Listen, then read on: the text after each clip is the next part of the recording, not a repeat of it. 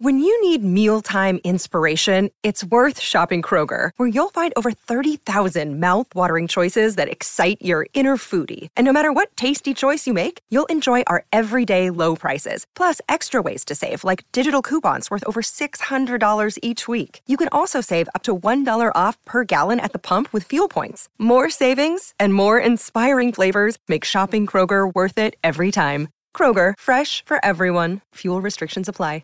With threats to our nation waiting around every corner, adaptability is more important than ever. When conditions change without notice, quick strategic thinking is crucial. And with obstacles consistently impending, determination is essential in overcoming them. It's this willingness, decisiveness, and resilience that sets Marines apart. With our fighting spirit, we don't just fight battles, we win them. Marines are the constant our nation counts on to fight the unknown. And through adaptable problem solving, we do just that. Learn more at marines.com.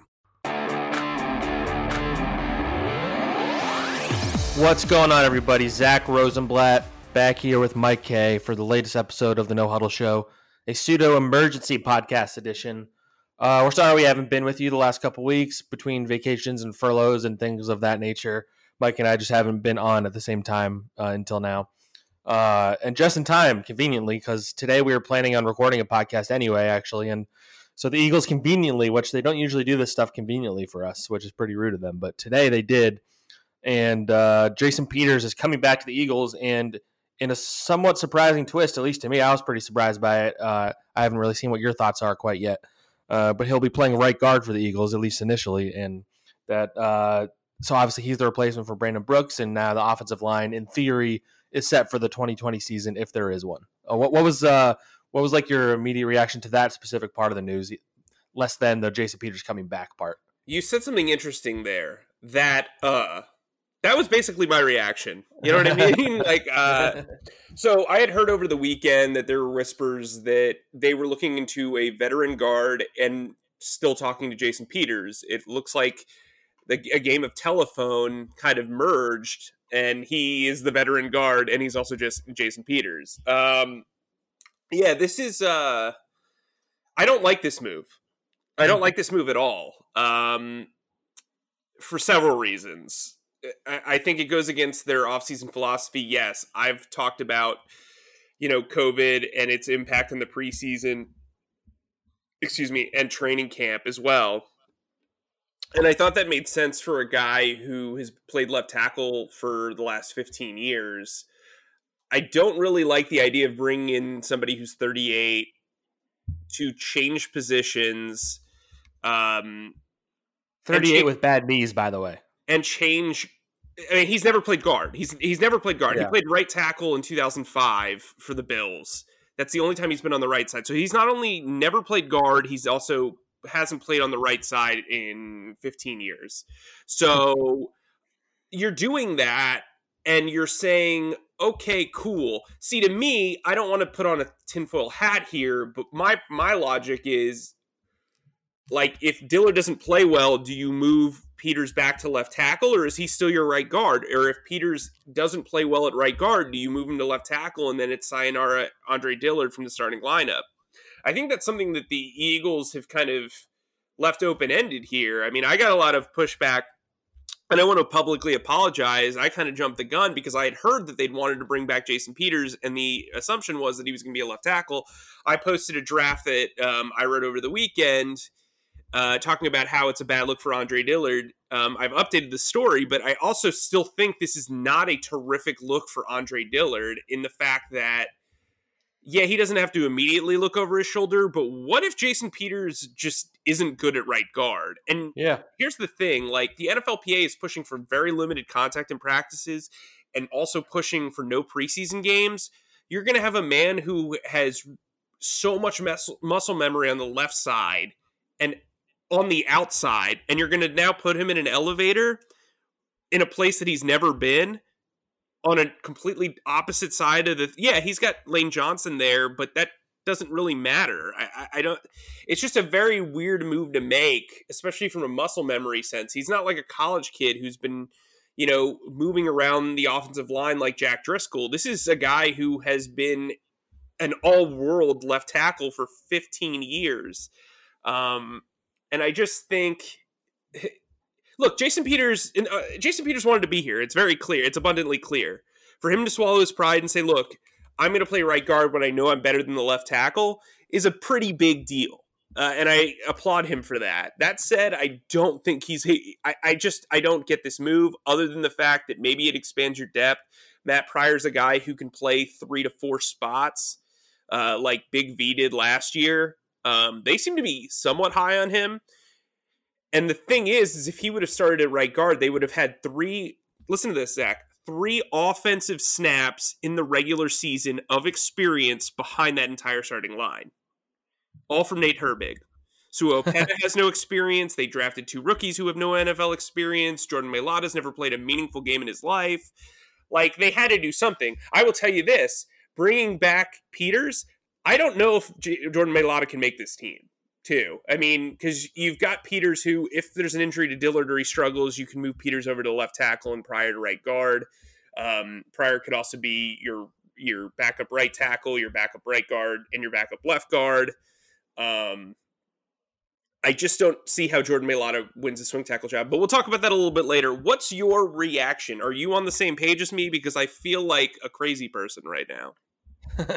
well, I, th- I, think there are a few different layers to this. Um, on one hand, I think Jason Peters has proven time and time again that you doubt him at your own peril, kind of thing. You know, yeah, the age thing, and you know he's still a, he was an above above average left tackle, uh, as you said, better than Andre Dillard he he considered himself better. He played most of the games the last two years, even if he left a bunch of them. Um, so on that hand, you know, this is a Hall of Famer, one of the most athletic and talented offensive linemen to ever play in the NFL, let alone for the Eagles. So like you, I understand the Eagles believing in him being able to make the transition in that sense, and um, you know, I, I think it's fair to be for from the Eagles' perspective, whether you agree with this or not, is it's fair to be more confident in Peters' ability to fill in for Brandon Brooks than Matt Pryor, who has only started one game in his career or whatever it was. I so I, am I'm, I'm sure I'm sure there's a mind there's the that mindset. Um, you kind of covered this a little bit. I saw some of the Eagles writers tweeting this that the the idea is that he's also kind of their swing tackle where he can fill in at left or right tackle if if need be. I don't love that for a 38 year old with bad knees to keep moving him where he's looking in a different direction in theory um, like like you said, because he's going to be changing, look, looking right or left, and, and all that. I mean, you've talked to experts. I, I don't think either of us can pretend to be like full on offensive line experts. Uh, I know you talked to Trey Thomas and uh, some other people. Yeah, and, and and a lot of them say it's not as simple as just he's great here, so he can probably be good over there. Uh, so I, I think that's a legit concern. Uh, I'm, I mean, this all kind of the underlying thing here is that whether there will be a season or not, anyway. Um, and I'm sure the Eagles, or whether it will stop, stop and start and stop and start. And if it's doing that, then maybe you feel better about Jason Peters being around and you know staying in shape than a young guy who's never proven himself. And it's a, it's such a weird situation that it's hard to like fully evaluate in that way. But yeah, I, am less confident uh, in his ability to be a stellar right guard. Like the, seems like people aren't preparing as well for the possibility that he could be bad at right guard in theory. Like the, the odds of Jason Peters being bad anywhere aren't great but the odds of him being maybe below average or average when they had an elite right guard before, you know, that they're pretty good considering his age, his injury history, um, and the fact that he's like you said, he's never even played on he hasn't played on the right side of the offensive line in general in 15 years. So uh, I'm not like maybe I'm not as negative as you about it, but I'm definitely not as positive as everybody else seems to be.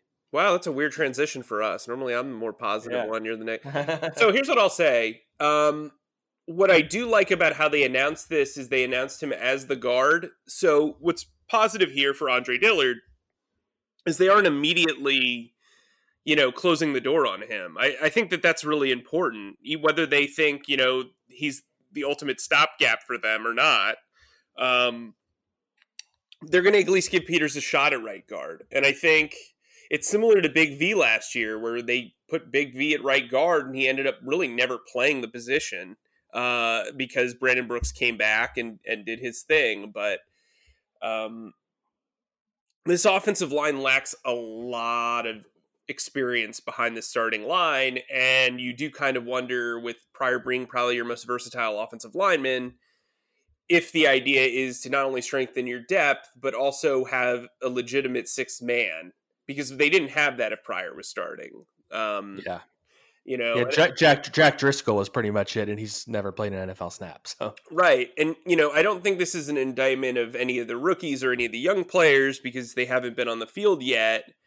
But my concern is, yeah, guys make the team really from training camp practice, and that's fine. But if you're not having a lot of contact for the line, it's very hard to kind of decipher who's playing well and who's transitioning well and who's comfortable. My issue too is Jason Peters, as you said, has bad knees. He typically leaves games. So you're basically having to prep Matt Pryor to be a starter too. I mean, they practice. They always say they practice like they're practicing the start, but like Matt Pryor is going to have to be ready at right guard. And the issue is, is if he has to come in at right guard, what are you going to do when Andre Dillard or Lane Johnson have to come out for a spell? Who's going to be that other tackle? And so I think this is a really interesting setup for them, and I, am not really on board. I, am on board on bringing Jason Peters back. If he, if they brought him back at left tackle, I'd get it. But like right now, I'm just like struggling to uh, buy into the right guard uh, message, if that makes sense. Like I think I think bringing him back was the right move. I just think pigeonholing him at right guard and saying, you know what, we know you're near 40. We know this is the end of your career, but we're going to put you in a position. You know, the Eagles typically, Jeff Stoutland doesn't like to disrupt multiple positions. He's not yeah. a guy who likes to do that for the sake of one player. You don't uh, think he, he always says you don't want to get worse at two spots or whatever. Yeah. Right. So look, Isaac Seumalo gets a lot of flack, but Isaac Seumalo was very good during the second half of the season. Like very good, I thought. He, I thought he, he was he was consistent at least. Yeah. Yeah. I mean, I, look, he had the bad which is against, way, which is way better than he has been in the past. Yeah. Right. He had that bad game against Grady Jarrett, but everybody has bad games against Grady Jarrett. He's a top three defensive tackle in the league. Uh, I, I just think a lot of people have asked me, would you move Seumalo to the right guard spot because he does have experience there, and then keep Peters on the left side? Well, then you're having Peters, uh, who's inexperienced at left guard, next to Andre Dillard, who's inexperienced in the NFL at left tackle. I just don't know if that really helps you. I mean, maybe it does in the sense that you have a guy who knows the position next to him and knows where to be and everything, but I also think moving Isaac for the sake of moving Isaac to make Jason Peters comfortable makes this move even worse if that's the case. Uh, yeah, I mean, and you have to remember that Sam Seumalo is a guy who's had confidence issues in the past, and he, he's more likely to be here long term. So you want to keep him in right. the spot where he's most comfortable. Whereas Peters, in theory, I mean, again, like I think we're both surprised that Peters was willing to do this. Yeah, top of everything, like he, he's been really like he's always talked about his legacy and how he thinks he's one of the best left tackles. Like if he still thinks he's one of the best left tackles in the NFL, which he probably does. I'm sure he got interest from other teams. Maybe not enough money is probably why he didn't sign elsewhere. Um, I mean, this contract but, is nothing. Like this contract, yeah, it was like six the, million, but only three and a half guaranteed or something like that. It's three guaranteed, and he can make up to six with all of his incentives. And I, I this is just an assumption, but my assumption would be that one of those incentives would be is if he plays a certain amount of games at left tackle. Yeah. Oh, okay that that's an assumption. I don't want to put that out as a report or anything, but to get to that number, I mean, three million to double your salary or double your your outlook, whether he's got like a one million dollar like roster, you know, like um base salary he's at least got a 1.5 base salary so you say with 3 million guaranteed he's probably making around 4.5 million but to get get 1.5 million in incentives, there's got to be some like legit hard to reach stuff in there. Um, yeah. and and I and on that point, I would say odds are pretty good that he winds up playing tackle at some point, even beyond just even if beyond if Andre Dillard is good or bad or whatever, or if Lane Johnson gets hurt. Like an underlying thing here that nobody's really talking about, we haven't really discussed yet, is that the fact that there's going to be positive coronavirus tests if there's a season. There's going to be guys that have to sit for two weeks or whatever. And if one of those is a tackle, then you feel better about just moving Jason Peters over than, you know, playing somebody out of position or playing Jordan Mailata or playing Jack Driscoll at left tackle kind of thing. So oh, yeah, in that sense, I, I in that sense, I get why maybe they wanted Peters instead of, you know, Ronald Leary or Larry Warford, who can only play guard kind of thing. Yeah, I think there's logic to that. I think when we're looking at the Eagles in general, they're very good about cross training, or at least yeah. they they they at least attempt to be good at cross training. I shouldn't give them that much credit, but I think they do it. Yeah, they, they do, do, it. it I think this is a matter of really trusting um, someone like uh, you know Jeff Stoutland, who I think is one of the five best offensive line coaches in the league. He clearly has a say in this. There's no question about it. He's the run game coordinator. He's also the guy who has been with Peters the longest in his career. Um, and so I think from that standpoint, I, I just find it really interesting because when you talk to Trey Thomas, Trey's like, so you're going to have him kick off his opposite leg. He's going to be in, he's going to, he's used to being in space. You're basically, I mean, it's like a whole new world. Like he's on like a magic carpet ride with Aladdin okay. right now. I mean, no, for real. Like this is like this is this is a whole new thing, and I, I think there are people that are just like, oh, well, he's a great offensive lineman, just move him. And I think the Eagles realize that it, the transition's not just you know um, rainbows and butterflies, but I just think like the weight of this is kind of big. If he doesn't, if he's not successful, what do you do? Um, because the idea of him playing swing tackle at this point in his career is kind of crazy to me. Uh, I mean, he's not he's not going to accept being a backup either. Like if he's bad, they're not going to bench him. Right, but he's got three million in guaranteed money. So yeah. what do you do? Like, yeah. I mean, like that's the I thing. Mean, I guess I guess I'm I would like would would he just say fine, cut me or something? Like I don't even know how that would play out because that's always kind of been they've always walked a fine line with him where you know they they didn't really ask him to move at all the last few years, even you know, if if that would have been right last year or whatever. He obviously was the right in the end. He was obviously the right guy to play left tackle last couple years, even if he, he wasn't Jason Peters of old. But like you're walking a fine line with a guy who's as respected as he is in that building, and uh, who kind of like does what he wants in a way, like not in a bad way, but like he kind of like he doesn't talk to the media for most of the season, and nobody questions it pretty much. Well, and when he does, he's the best quote yeah, that's the only part, actually. Yeah. you know what's crazy? And, and I'll tell a story. So we were in London in 2018. I had been on the beat, I guess, like a month and a half, and I'd only really talked to Jason Peters once. And I remember turning to you and being like, eh, I don't know if I really want to talk to him. And you mm-hmm. go, no, he's the best quote on the team. I was like, oh, really? Like, I, I was like, oh, yeah, I didn't even really think about it. So then I well, went well, over. Well, cause, yeah, because he just says what he thinks. Like, he doesn't care right. what, what, like, the blowback or whatever. And then so we were at that, like, rugby field where they practice, and I went over, and this man is, like, going off on, like, beautiful tangents of quotes. Like, it, it's a beat writer's dream.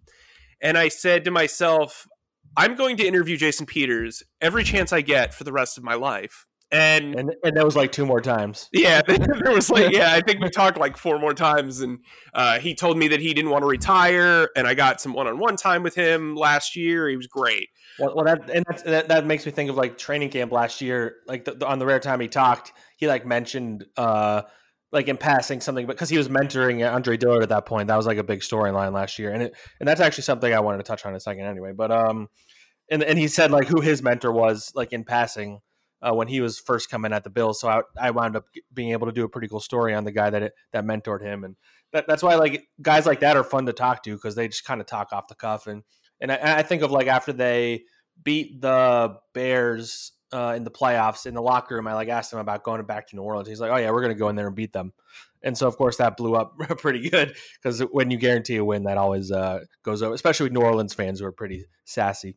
But um, all right, so getting back to the, to the original point though, so one another like side of this is it. I want it, will be interesting to see how like, how Andre Dillard takes this. He could take this as Jason Peters is there as a threat. Like if I'm bad, if I play bad, is he going to come play poorly? Is he going to come in and replace me? Or he could view it as all right, my mentor is still here. I can go to him. Like there's no better offensive line coach outside of Jeff Stoutland than Jason Peters that he could possibly have. So I, I think that's going to be a story because I think Dillard's had some confidence issues too and you saw in his struggles that a lot of that had to do with a lack of confidence in his ability to play right tackle that one week or like whatever it was. So I'm I'm, just, I'm very curious to see how he takes it because that's going to kind of dictate a lot of what happens. Yeah, uh, you know, so something that I, I touched on about their offseason philosophy and and kind of looking at a youth movement here. Here's here's my it's not a huge overarching problem. A lot of people on the beat give me crap because I care so much about the backups.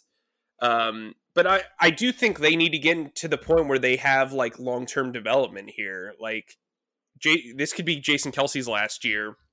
Yeah. Lane Johnson, you know, there's always the the small chance that God forbid he gets another suspension, he's out for an entire season. You know, um, you know, Andre Dillard's still a work in progress. Isaac Seumalo's got one really good season to his name. You know, they really need to develop talent. And bringing in Peters, it's going to be really tough to make this team as a backup offensive lineman because when you look at it, they keep nine guys typically.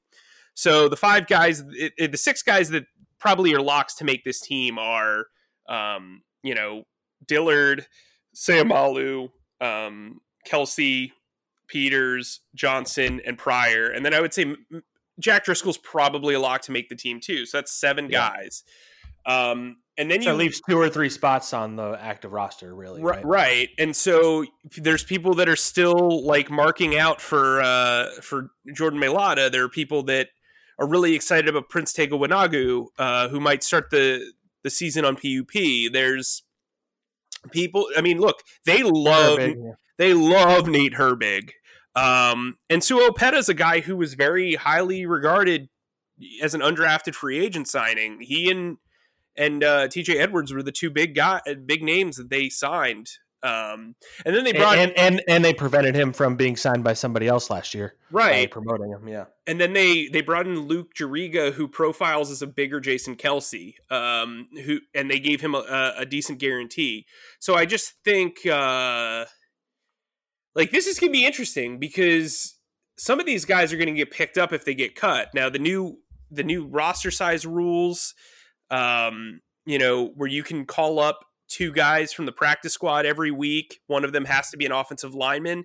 That's more of an incentive to keep less offensive linemen on the 53 roster to begin yeah. with. So it might mean that they only keep eight and then yeah. they call up one of those guys. The problem is you got to get those guys to the practice squad before yep. you can, you know. And I feel like at this point, Mailata would make it that far, honestly. Yeah, probably. But I, I think you, you, what's what the problem is here is this offensive line talent is like needed in droves. Yeah. You need to have at least seven really good offensive linemen, and most teams don't have that. So you could see a guy like Herbig or somebody get picked up. I also think when you look at the long term, we talked about Kelce. He need you need a successor there. And as much as Isaac Seumalo has been earmarked for that, supposedly behind the scenes, if he's a really good left guard, why are you going to make yourself worse at that position? Now, Jack Driscoll makes sense as a future left guard, and then maybe you move Isaac, but you still don't know what you have there. And I, I just think like look, Jason, you want to win now. This is the year to win now. The window is closing. I get it. 100%. I know that everybody's going to blow up the comments with that. That said, they could drop a guy who turns out to be a really good player, or maybe two. And I, so I think th- those are the short, the long term consequences. That said, you know, if they feel like they're going to go on a run, which they clearly do, you know, this is the time to do it. Um, because next year they're going to have to cut a lot of guys. Yeah, not on the offensive line, but but in general. If if you were predicting which offensive lineman make it and what should go to the practice squad, like what would it be right now? Because after the six locks that you said, so uh, so I would do Jack Driscoll. Um, yeah, that's so to give you just like not to go too in depth, but I would keep Jack Driscoll because he would be my backup uh, left guard he would kind of be what Steph, Stefan Wisniewski had been over the last few years. Okay. Um, he's my my Seumalo insurance. I don't want to teach him too many spots. Uh, Pryor is going to be like Big V. He's going to be my backup right guard, my backup right tackle, and probably in emergency circumstances, if Jason Peters is injured, my backup left tackle. So I have those seven guys. I know I'm going to have those seven guys. I'm probably putting Prince Tega Wanogho on PUP. It's a shortened off season. Why risk it? He had a meniscus injury. Let him have an injury red shirt for the year, and then you can uh, expand his, um, you know, eligibility, kind of like what you did with Sidney Jones, where Sidney Jones is going to be a restricted free agent next year because he didn't get a full year, uh, his rookie year, to count against uh, his credibility in the league or whatever. Um, sorry, that's in the in the weeds.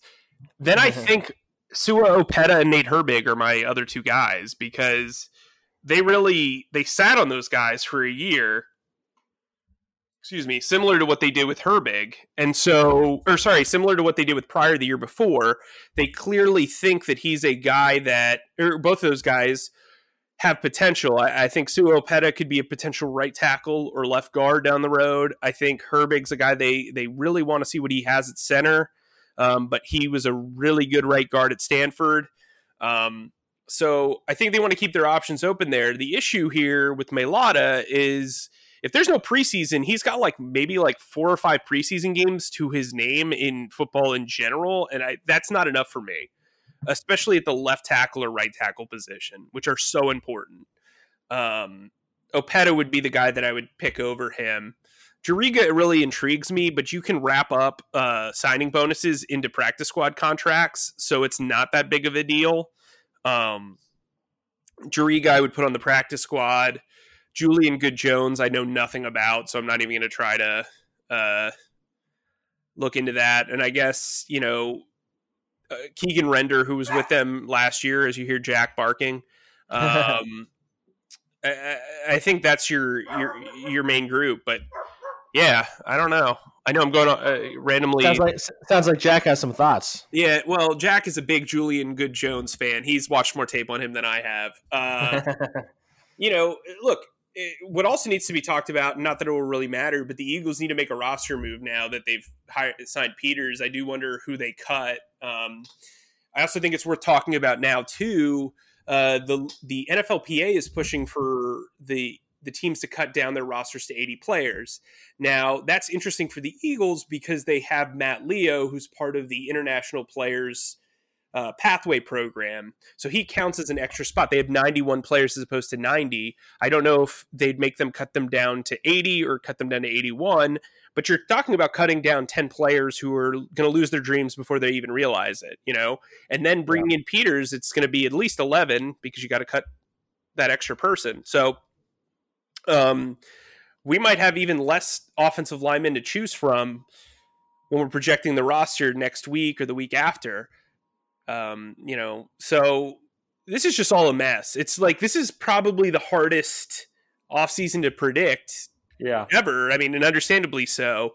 Um, so yeah, I mean, I, have seen people online say or on social media saying, you know, that this signing was only due to Brooks. I don't believe that for a second. Maybe it hmm. finalized things, uh, but they've been talking to him since eight, talking to Peter since April. Um, I think Peters wanted to come back. I think the Eagles wanted to have him back. This gave them an easy in to bring him back. Um, it all worked out. And and to, let's call this segment tinfoil, uh, the tinfoil segment, because I actually think bringing him uh, in under the assumption of him moving to right guard only to to be as insurance for Dillard is like really kind of brilliant if you think about it. If you're a conspiracy theorist, you're not completely wiping out the the opportunity for Andre Dillard. You're giving Andre Dillard all the the the backing publicly that you can, and then if he stinks up the joint, then you've got you you you know good old Jason Peters to move back to left tackle and you regroup. I think this is a smart PR way of handling this, at least. Um, so there's that. All right, yeah. So we can put a bow on the Peters comment before we get going. Do you do you think they make any other moves before? I mean, other than if the rosters are cut down, which will make it even more complicated. But like, do you see them bringing back a Vinny Curry? I, I don't think they're going to do anything major. Uh, you can t- touch on that, but do you, think you see them doing anything else? Uh, I hate to be a wet blanket here, but not really. I mean, I look. Yeah, I don't think you really need to at this point. Maybe, maybe you bring in a linebacker. Like that's the one position where I'm like, yeah. wow, they are like paper yeah. thin there. Um, yeah. But like, here's the thing: people have said bring back Nigel Bradham. Well, Nigel Bradham's been a free agent longer than free agencies existed this year. Uh, mm-hmm. If they wanted that to happen, he'd be back. Um, you look at somebody like Vinny Curry. Um, I don't know what's going on there. I actually thought he'd get a decent deal. I thought he well, played I, well. I, I, think I think with him, you can maybe point to the fact that like so many of the edge rushers are still on the market still too. Yeah, it's a bit of a bad edge rush market. That's a good point. Um, I, I never thought they were going to be in on Clowney. I just don't think like if you sign him to an eight to nine million dollar deal, it's a one year deal, yes, but it still impacts next year because it's creating a bleak salary cap rollover opportunity for you. Bringing in Peters, they're probably at about 20 million um, in cap space. Uh, we haven't seen the contract, so we don't know. But yeah, if you bring in somebody on a $9 million contract, guess what? It all hits uh, on a one year deal. So then you've got $11 million to roll over. You still haven't signed your entire draft class either. So I, I, just don't think that that's smart business. I also don't think Clowney helps you from a sack standpoint. He's very good. He's a very good run. He's one of the best run defenders in the league. But their whole thing with getting rid of um, uh, former defensive line coach, um, you talk to him. Uh, what's, what's that? Chris Wilson. No, not, oh, yeah. not Chris Wilson. Oh, uh, Phillip Daniels. Phillip Daniels. Yeah, the whole point of getting rid of Phillip Daniels was that you wanted to see more production. Well, you know, Clowney does a lot of things that are great that don't end up in the stat sheet. That's not necessarily helping you. Plus, you just picked up the fifth year option on Derek Barnett. You're not going to bench Brandon Graham when you're paying him the money that you are. So I don't, and they supposedly really like Josh Sweat from everything I've been told. So yeah, I mean, I could see Vinny Curry coming in as the fourth defensive tackle, defensive end, excuse me um, because there's so many question marks behind them with Shareef Miller and Joe Ostman coming off an ACL tear and Daeshon Hall likely to start on PUP and um, you know we don't know what Casey Toohill is. So yeah I mean look I could see Vinny Curry coming back maybe but probably not till they figure out what's going on in training camp. I just don't think there's any rush to. Uh, his market clearly isn't there which is a shame because I thought he played pretty well last year.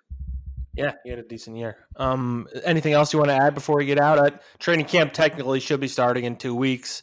We don't really know exactly what that's going to look like yet. They're still negotiating with the NFLPA and the and the owners, um, or the league or whatever. So, like, we don't we don't know exactly like when we'll even be allowed to be there, and us being there, we won't be allowed to do a lot of things that we would have in the past. So, like, a lot of the fun of training camp coverage is kind of going to be going by the wayside like you won't have as many training camp stars, I would say, that like you have in the past maybe, and there won't be as much like play by play coverage, and we won't really get any one on one interviews, at least in person anymore. But yeah, I'm, I'm just I'm very curious to see what this looks like in two weeks if it even starts then. Yeah, I actually wanted to bring up something interesting that I saw that uh, Dave Spadaro, the Eagles uh, in-house beat writer, um, brought up. Uh, they were they announced like the winners of their like internal competitions via the virtual program, and Rob Davis was brought up as one of them, um, which I thought was really interesting because uh, you you just brought up, you know, we're not going to be able to to track competitions the way we used to probably. Um, Rob Davis is an interesting guy, and this is my final thought for the podcast. But if Alshon Jeffery starts on PUP, they really only have one X receiver in in uh, JJ Arcega-Whiteside, who they don't really even know if he's like up to par. Uh, Rob Davis is a big body; he's super athletic. I know he he quote unquote disappeared during some games because uh, he was basically used as the um, the clear out route runner and a blocker, similar to Mack Hollins. But I wonder if having a year of experience might help him sneak on as the sixth wide receiver on the depth chart. Um, I think they have a lot of Z receivers and a lot of guys who can fit in the slot, but Rob Davis is a guy who brings size, pretty decent blocker, and he's been in the league for a bit. Yeah, I think that makes that's interesting. Um, all right, we can wrap up on that note. Uh, we'll hopefully get get back to you guys again next week with another podcast. Uh, I'm sure we'll know a lot more about what training camp will look like if it even starts on time. By then, we'll have we can start previewing training camp a little bit more. Um, unless the Eagles make another big move, which who knows? I mean, according to Brian Baldinger, they were going to make a big move, and we don't know if this was the one. So, um, yeah. Anyway, uh, we'll end. we'll end on that. We'll end on that note. Uh, thanks for listening, guys. Uh, write us some reviews, leave us some questions, and we'll try and get them on the next pod.